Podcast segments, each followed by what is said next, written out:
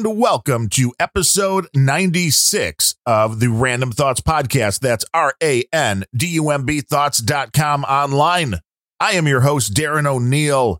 And on today's show, we're going to take a little bit of a detour and hop off of the COVID Express and stop talking about what's going on in the world right now and take a look back at the transformation of Tom Terrific because it was 35 years ago yesterday, August 4th, 1985, that Tom Seaver, one of the best pitchers ever to pitch in Major League Baseball, got win number 300 of his career in Yankee Stadium, New York City, the Bronx. And I was there to witness the event with my parents, of course, because I was only 15 at the time. So I wasn't like jetting off on my own.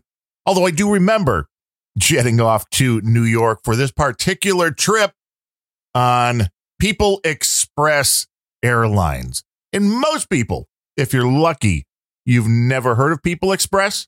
I'm sure you can go do a search on this right now and be horrified, maybe. It was one of these first low cost airlines that would charge you for everything. I think if you wanted to breathe, that was extra but it was the only time I was ever on an airplane that had the little clips on the seats to collect tickets like they do when you're on a train, like here in Chicago, going from the suburbs downtown on the Metro train.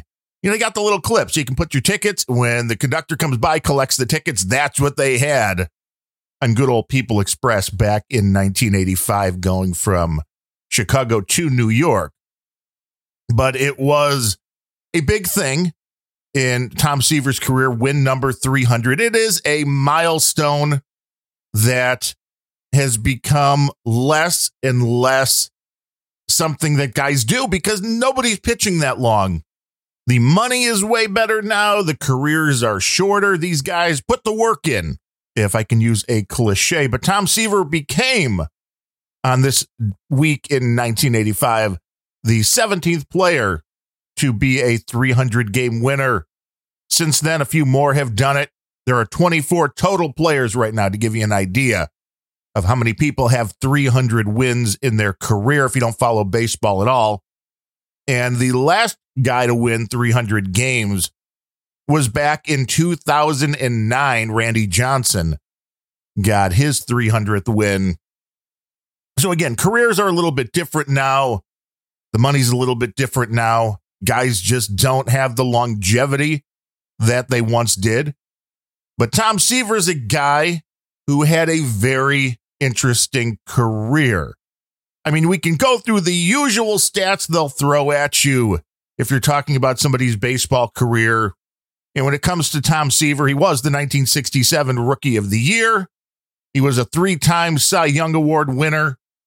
He did pitch one no hitter with the Cincinnati Reds, and he's in the Baseball Hall of Fame.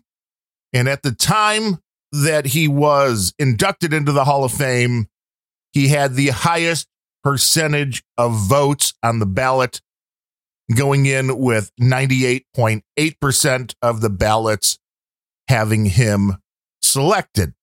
And I don't make a whole lot out of that percentage, and Tom Seaver does not as well from things I've heard him say about it. Uh, since then, Ken Griffey Jr. had 99.32% of the vote. Derek Jeter went in in 2020 this year with 99.75%. And in 2019, the great closer from the New York Yankees, Mariano Rivera, went in with a 100% vote. And do I think Mariano Rivera is a better player than Tom Seaver? No. But the time at which you're going in makes a big difference. And I wonder, really, if Mariano Rivera would still get that 100% vote from the baseball writers now that he's being friendly to Donald Trump. But I said we're getting away from all the politics. Just curious about that particular thing. But Tom Seaver, in an interview, when he was asked about that, because at the time he was the highest vote getter with 98.84%. And he said, you know, really, when you look at this list of guys, including guys like Hank Aaron, he's like, there's no way he considered himself a better player than any of these guys on the list, including names, you know, like Babe Ruth and uh, that ilk of player. Tom Seaver didn't have that big of an ego. He had an ego. There's no question about it. But he believed that that percentage was just kind of a sign of the times for when each individual player was elected to the Hall of Fame more than really meaning anything. Just being there was what was important to him. But the interesting thing about Tom Seaver is that he did have a long career and he was a guy that was able to make adjustments in order to continue to be successful. Before he was a Major League Baseball player, and this is something that I didn't know as a big Tom Seaver fan going into doing this episode, he spent some time in the Marine Corps Reserves. And he was quoted back in 2003 as saying, There's one transition point in your life, and that was it. If I'm to credit anything, it was the Marine Corps. I was a good student after that. I had focus and an objective, and I grew and I matured. The article I read on this said back in 1962, Seaver considered himself a runt and a late bloomer. He shipped out to boot camp in Southern California as a 17 year old, and he knew from that day his life was going to change. Seaver was quoted as saying, I didn't know if it was tough or not. All I knew was I had someone yelling at me and I hadn't even done anything yet. I went, Oh, this is what my dad's been talking about. I can remember saying that to myself to this day. And this again, going back to 2003, reflecting upon his time as a 17 year old kid going into the Marine Corps Reserve.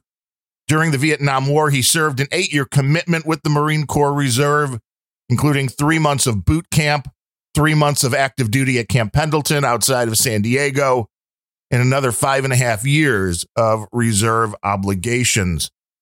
He said, quote, I'll tell you what, you walk out of graduation from boot camp three months later, and you're damn proud of yourself and proud of that uniform. So here's a young Tom Seaver, gets through high school, does his time in the Marine Corps Reserves, and then after that, he enrolls in Fresno City College.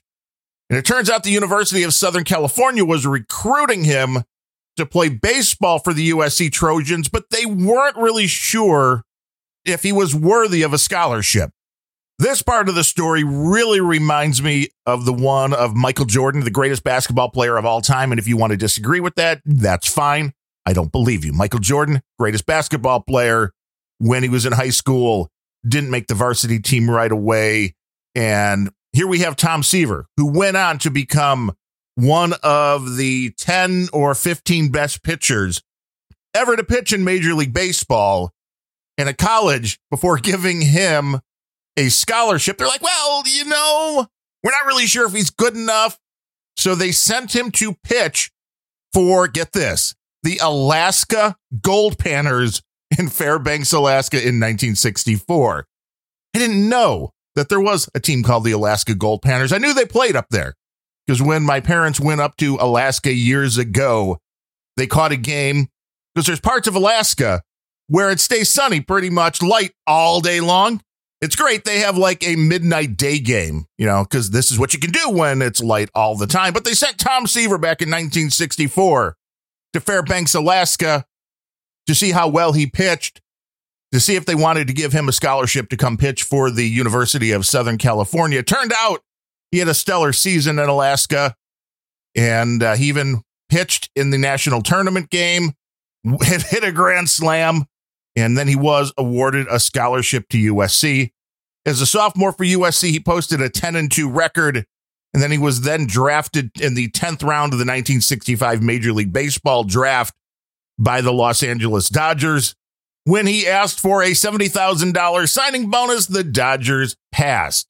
In 1966, Seaver then signed a professional contract with the Atlanta Braves, who had drafted him in the first round of the secondary January draft, the 20th overall. However, the contract was then voided by the baseball commissioner at the time, William Eckert, because Seaver's college team had already played in two exhibition games that year, although Seaver hadn't played himself. One of the rules back then, it may still be in effect, was that if you were going to sign a college player, it had to be done before the season started. And since there were exhibition games, I don't know.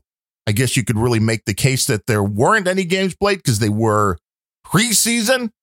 But the commissioner at the time said no. So they voided the contract. So Seaver then intended to go off and finish his college season. But because he had signed a pro contract, the NCAA said he was ineligible. So here you go. You have a whole lot of fun here that he signed a contract that Major League Baseball said was invalid because the college season had already started. So he says, okay, that's fine. I'll go back and finish the college year, which was just about to get going. And then the NCAA says, well, no, you signed a pro contract. Even though that was voided, you signed the pro contract.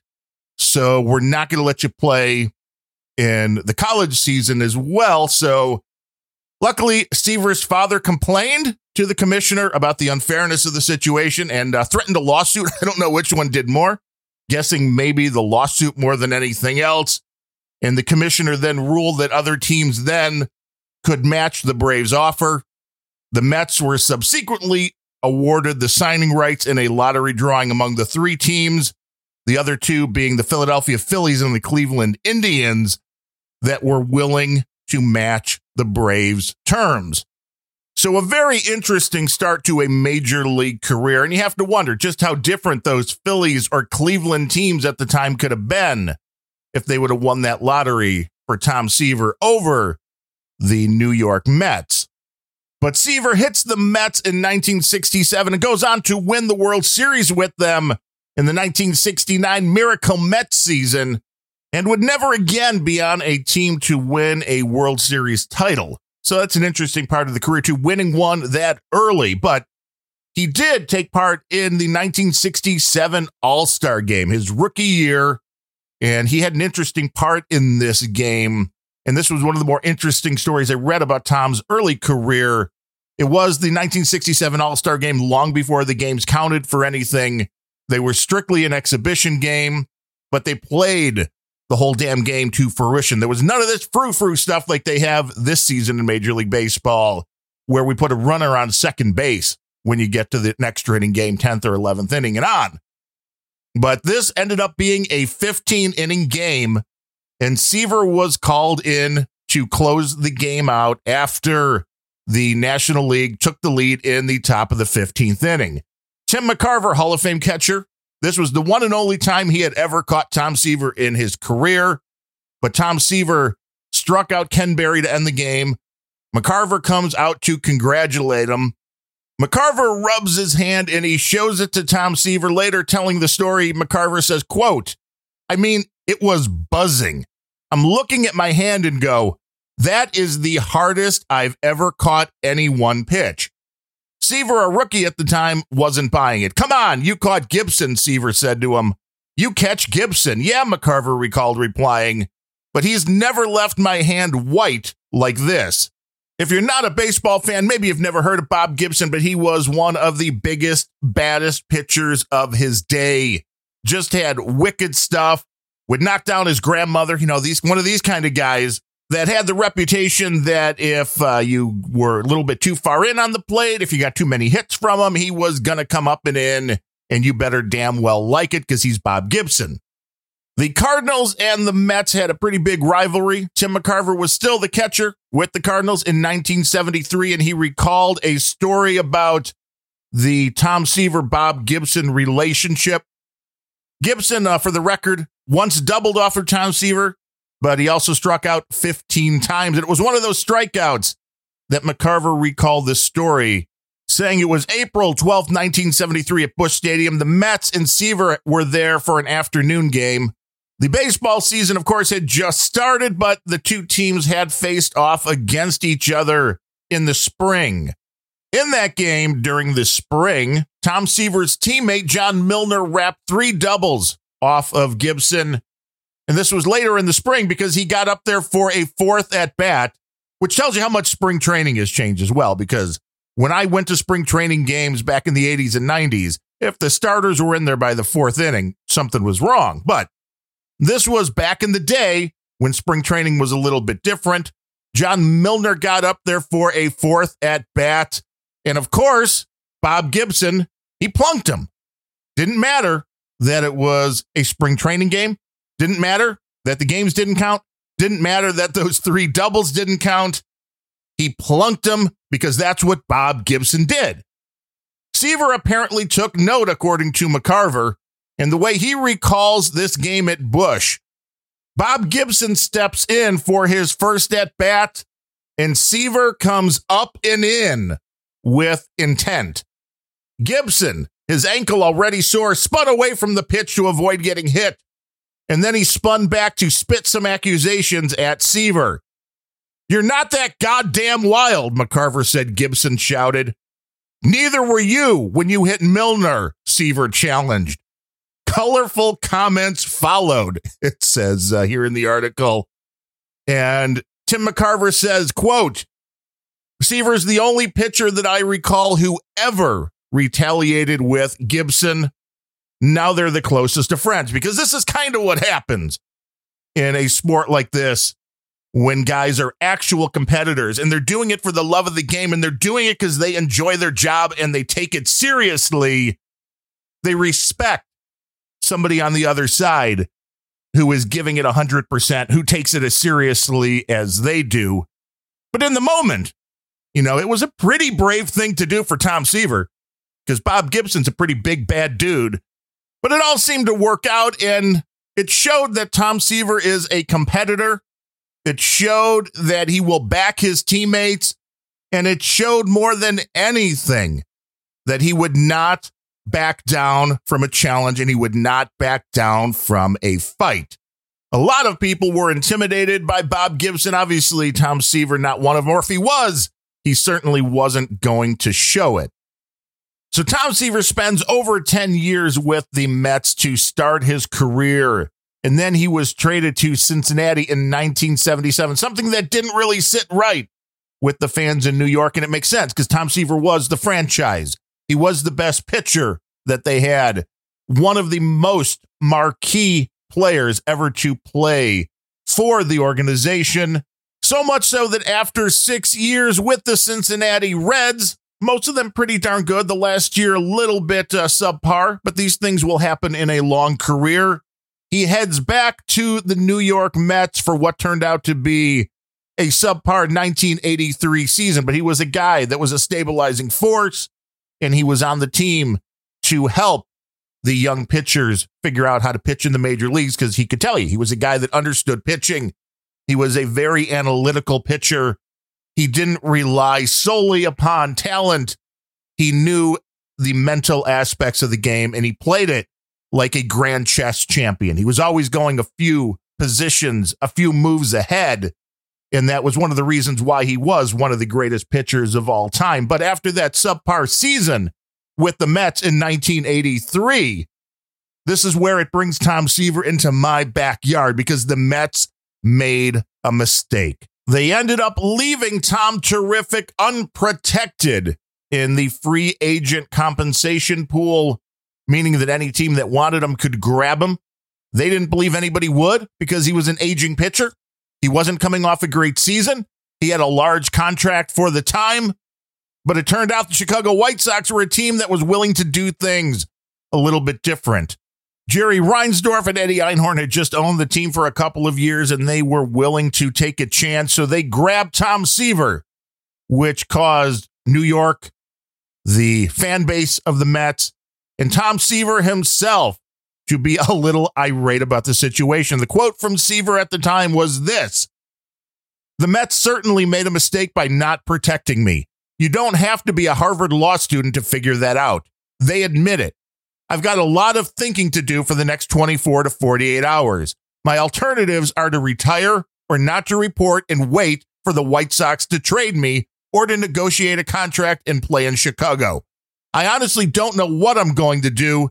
I'm healthy, but there are other things I love besides pitching. Leaving New York, leaving my family, that would be the tough part. Luckily for all of us White Sox fans, Tom Seaver was convinced to spend a little time here on the South Side.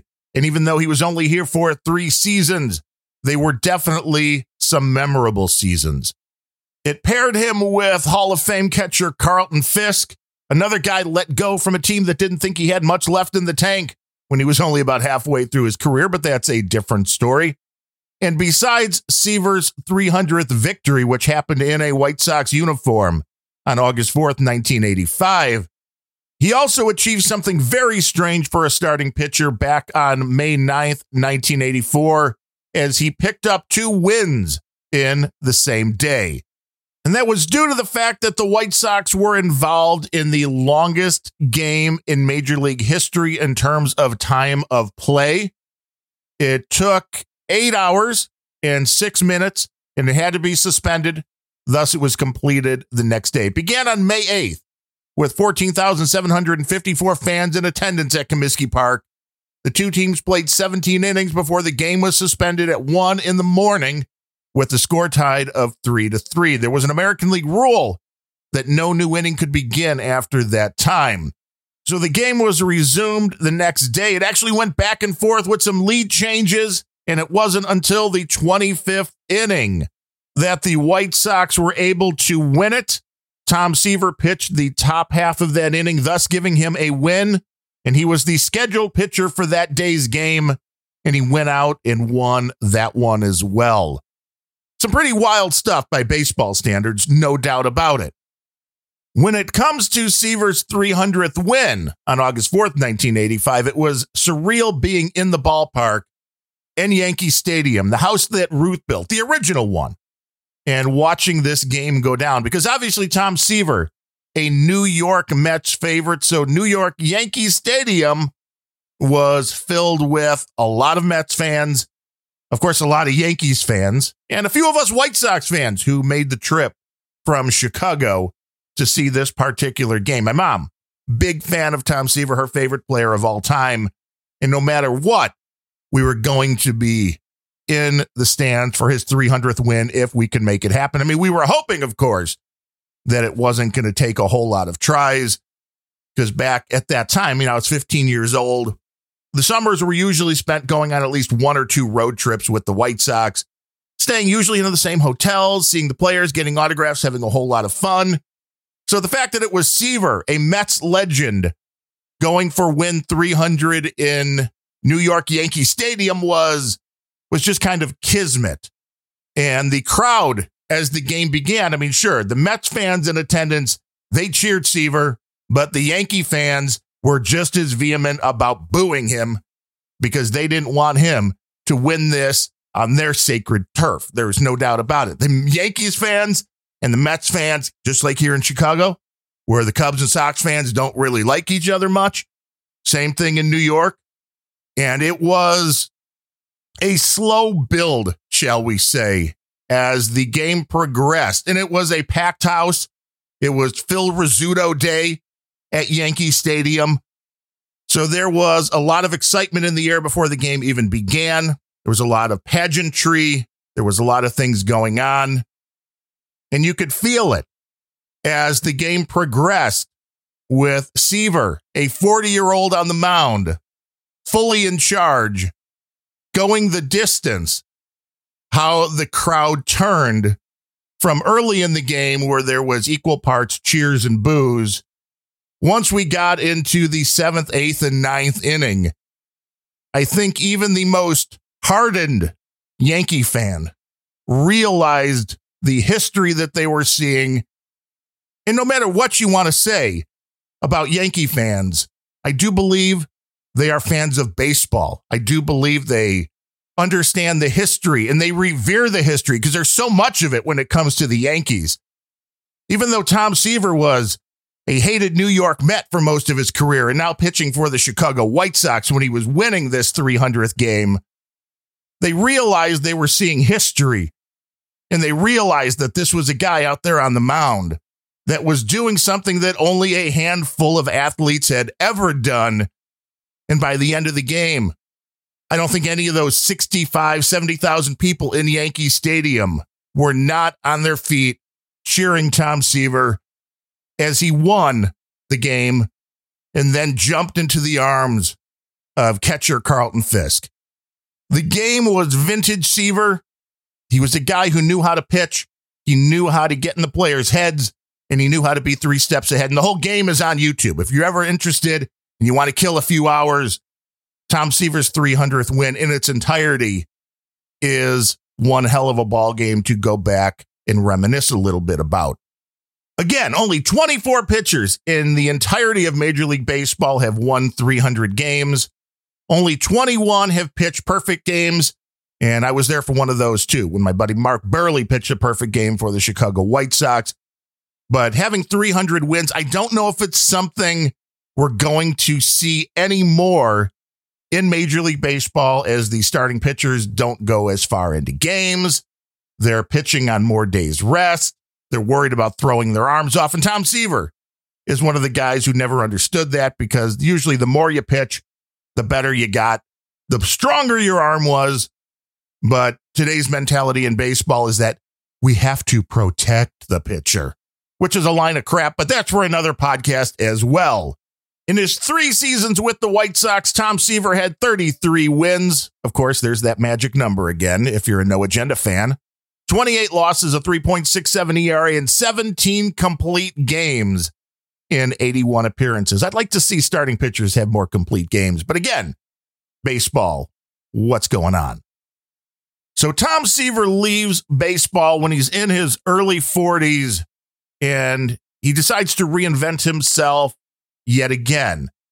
He goes on to tell the story of how once in his about the height of his career, his brother-in-law asked him the question of what are you going to do when this is all over? And Tom Seaver says, quote, off the top of my head, I said, I want to go back to California and raise grapes. I didn't know that much about it, except that's what I wanted to do.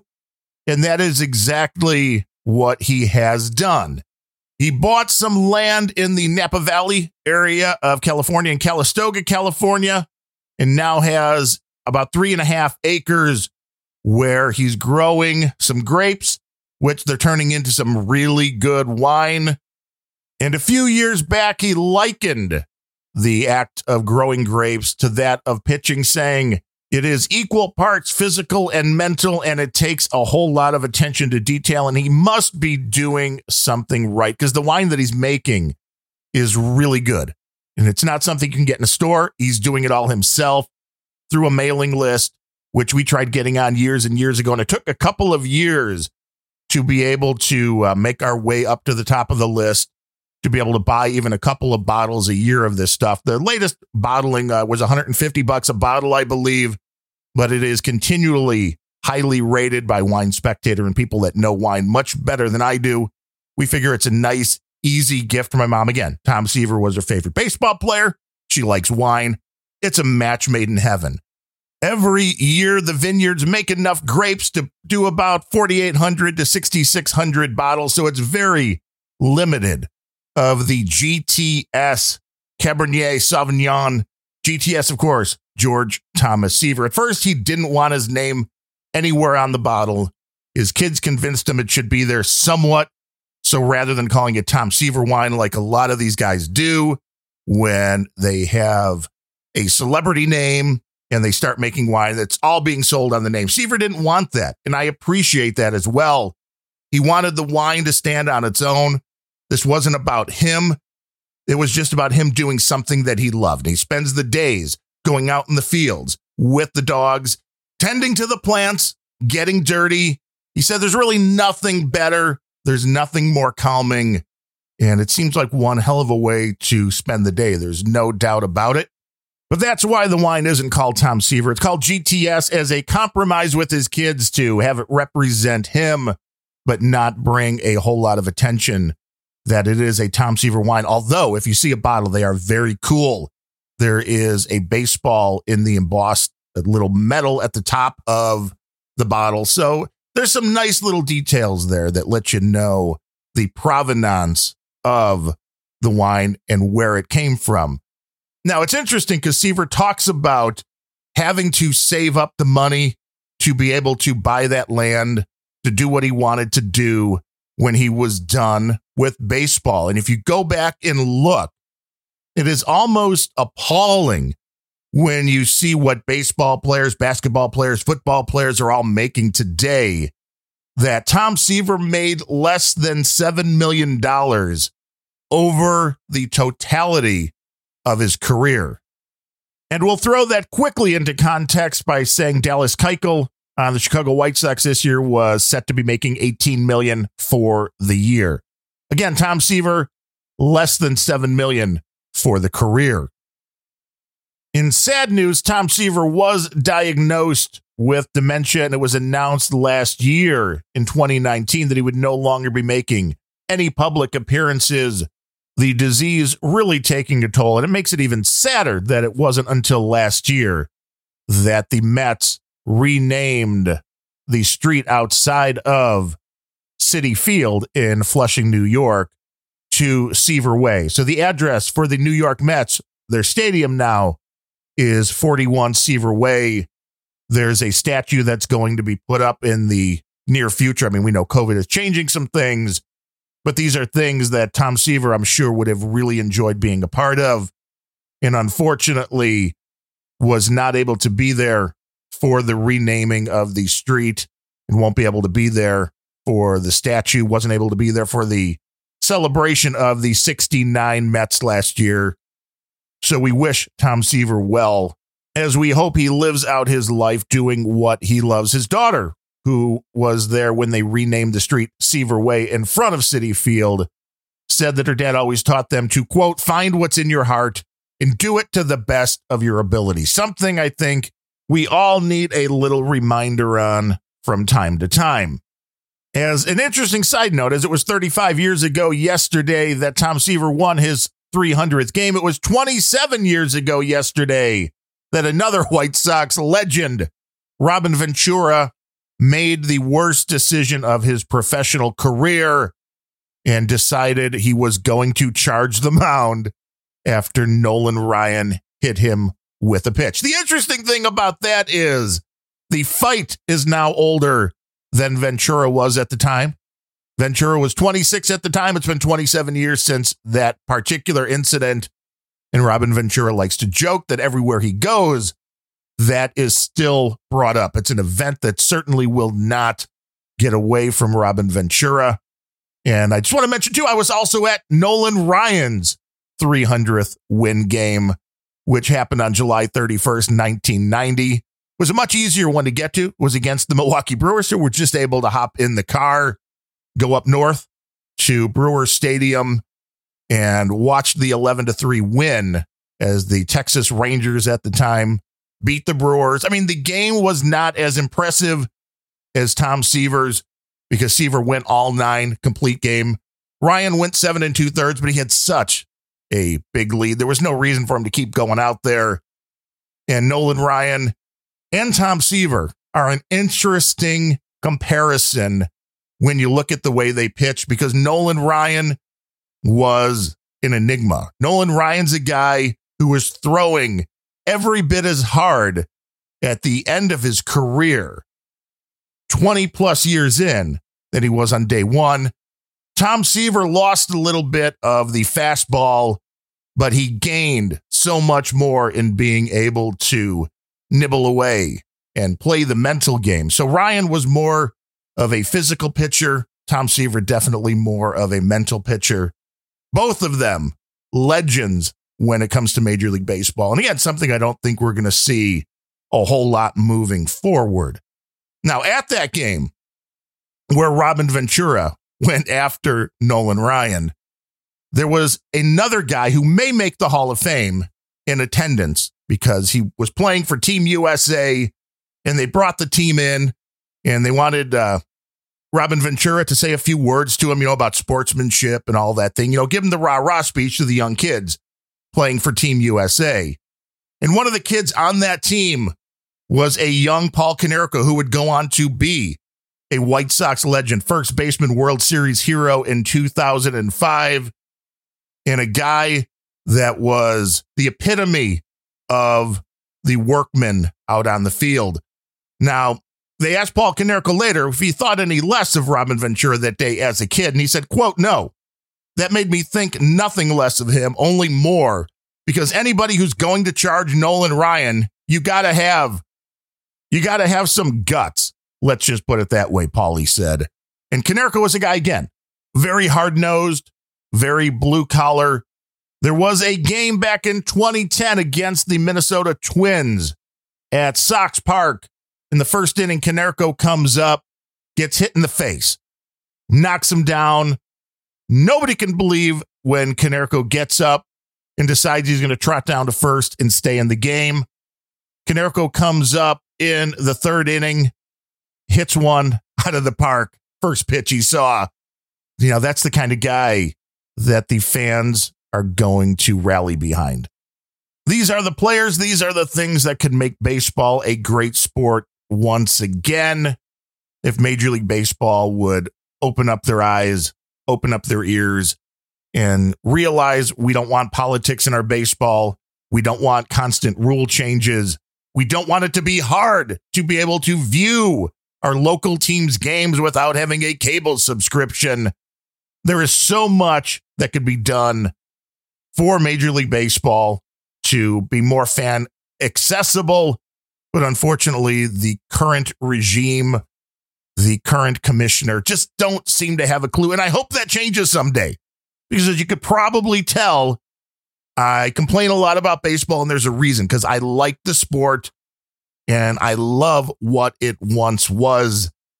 And I believe we're not too far gone yet. Something can still be done in baseball, just like the country, to make things better, to get us back on the right track. And I hope that is in the near future. But I guess we'll just have to wait and see. I do have a couple people to thank for today's show. The first one is an anonymous donation that came in via check. And a note just saying that the last episode from last Wednesday was much appreciated. Every now and then we get one right. What can I say? And we also have to thank Brian Ganak from over on our Patreon site, which I mean, he's the sole guy. So we appreciate that, Brian, like we're doing over on Grumpy Old Ben's, the podcast I do with Ryan Bemrose. If you're on Patreon, the first show of a month. We're going to thank everybody that's on Patreon so we can do it all that way and not forget anybody. But we do appreciate everybody that is listening to the show, that is supporting the show, that is donating to the show. There's a lot of things you can do. One, if you haven't subscribed yet, go over to randumbthoughts.com, R A N D U M B thoughts.com. Click one of those subscribe buttons. Rate and review the show anywhere that you can. And of course, if you feel like you got some value from the show, we work on the value for value model. And the way to take part in that is to go to randumbthoughts.com, click on that little donate button, use the QR code if you want to do the Bitcoin thing, or find our P.O. box address if you'd like to send something in the old snail mail way. They all work and they are all very much appreciated. If you want to reach out to me, you can do so at Darren, D A R R E N, at randumbthoughts.com, R A N D U M B, thoughts.com. And of course, you can follow me on Twitter, Darren O'Neill, D A R R E N O N E I L L, or Randumb Podcast, R A N D U M B Podcast. Have a great week. We'll be back with you next Wednesday. But until then, I am Darren O'Neill. Thanks for listening.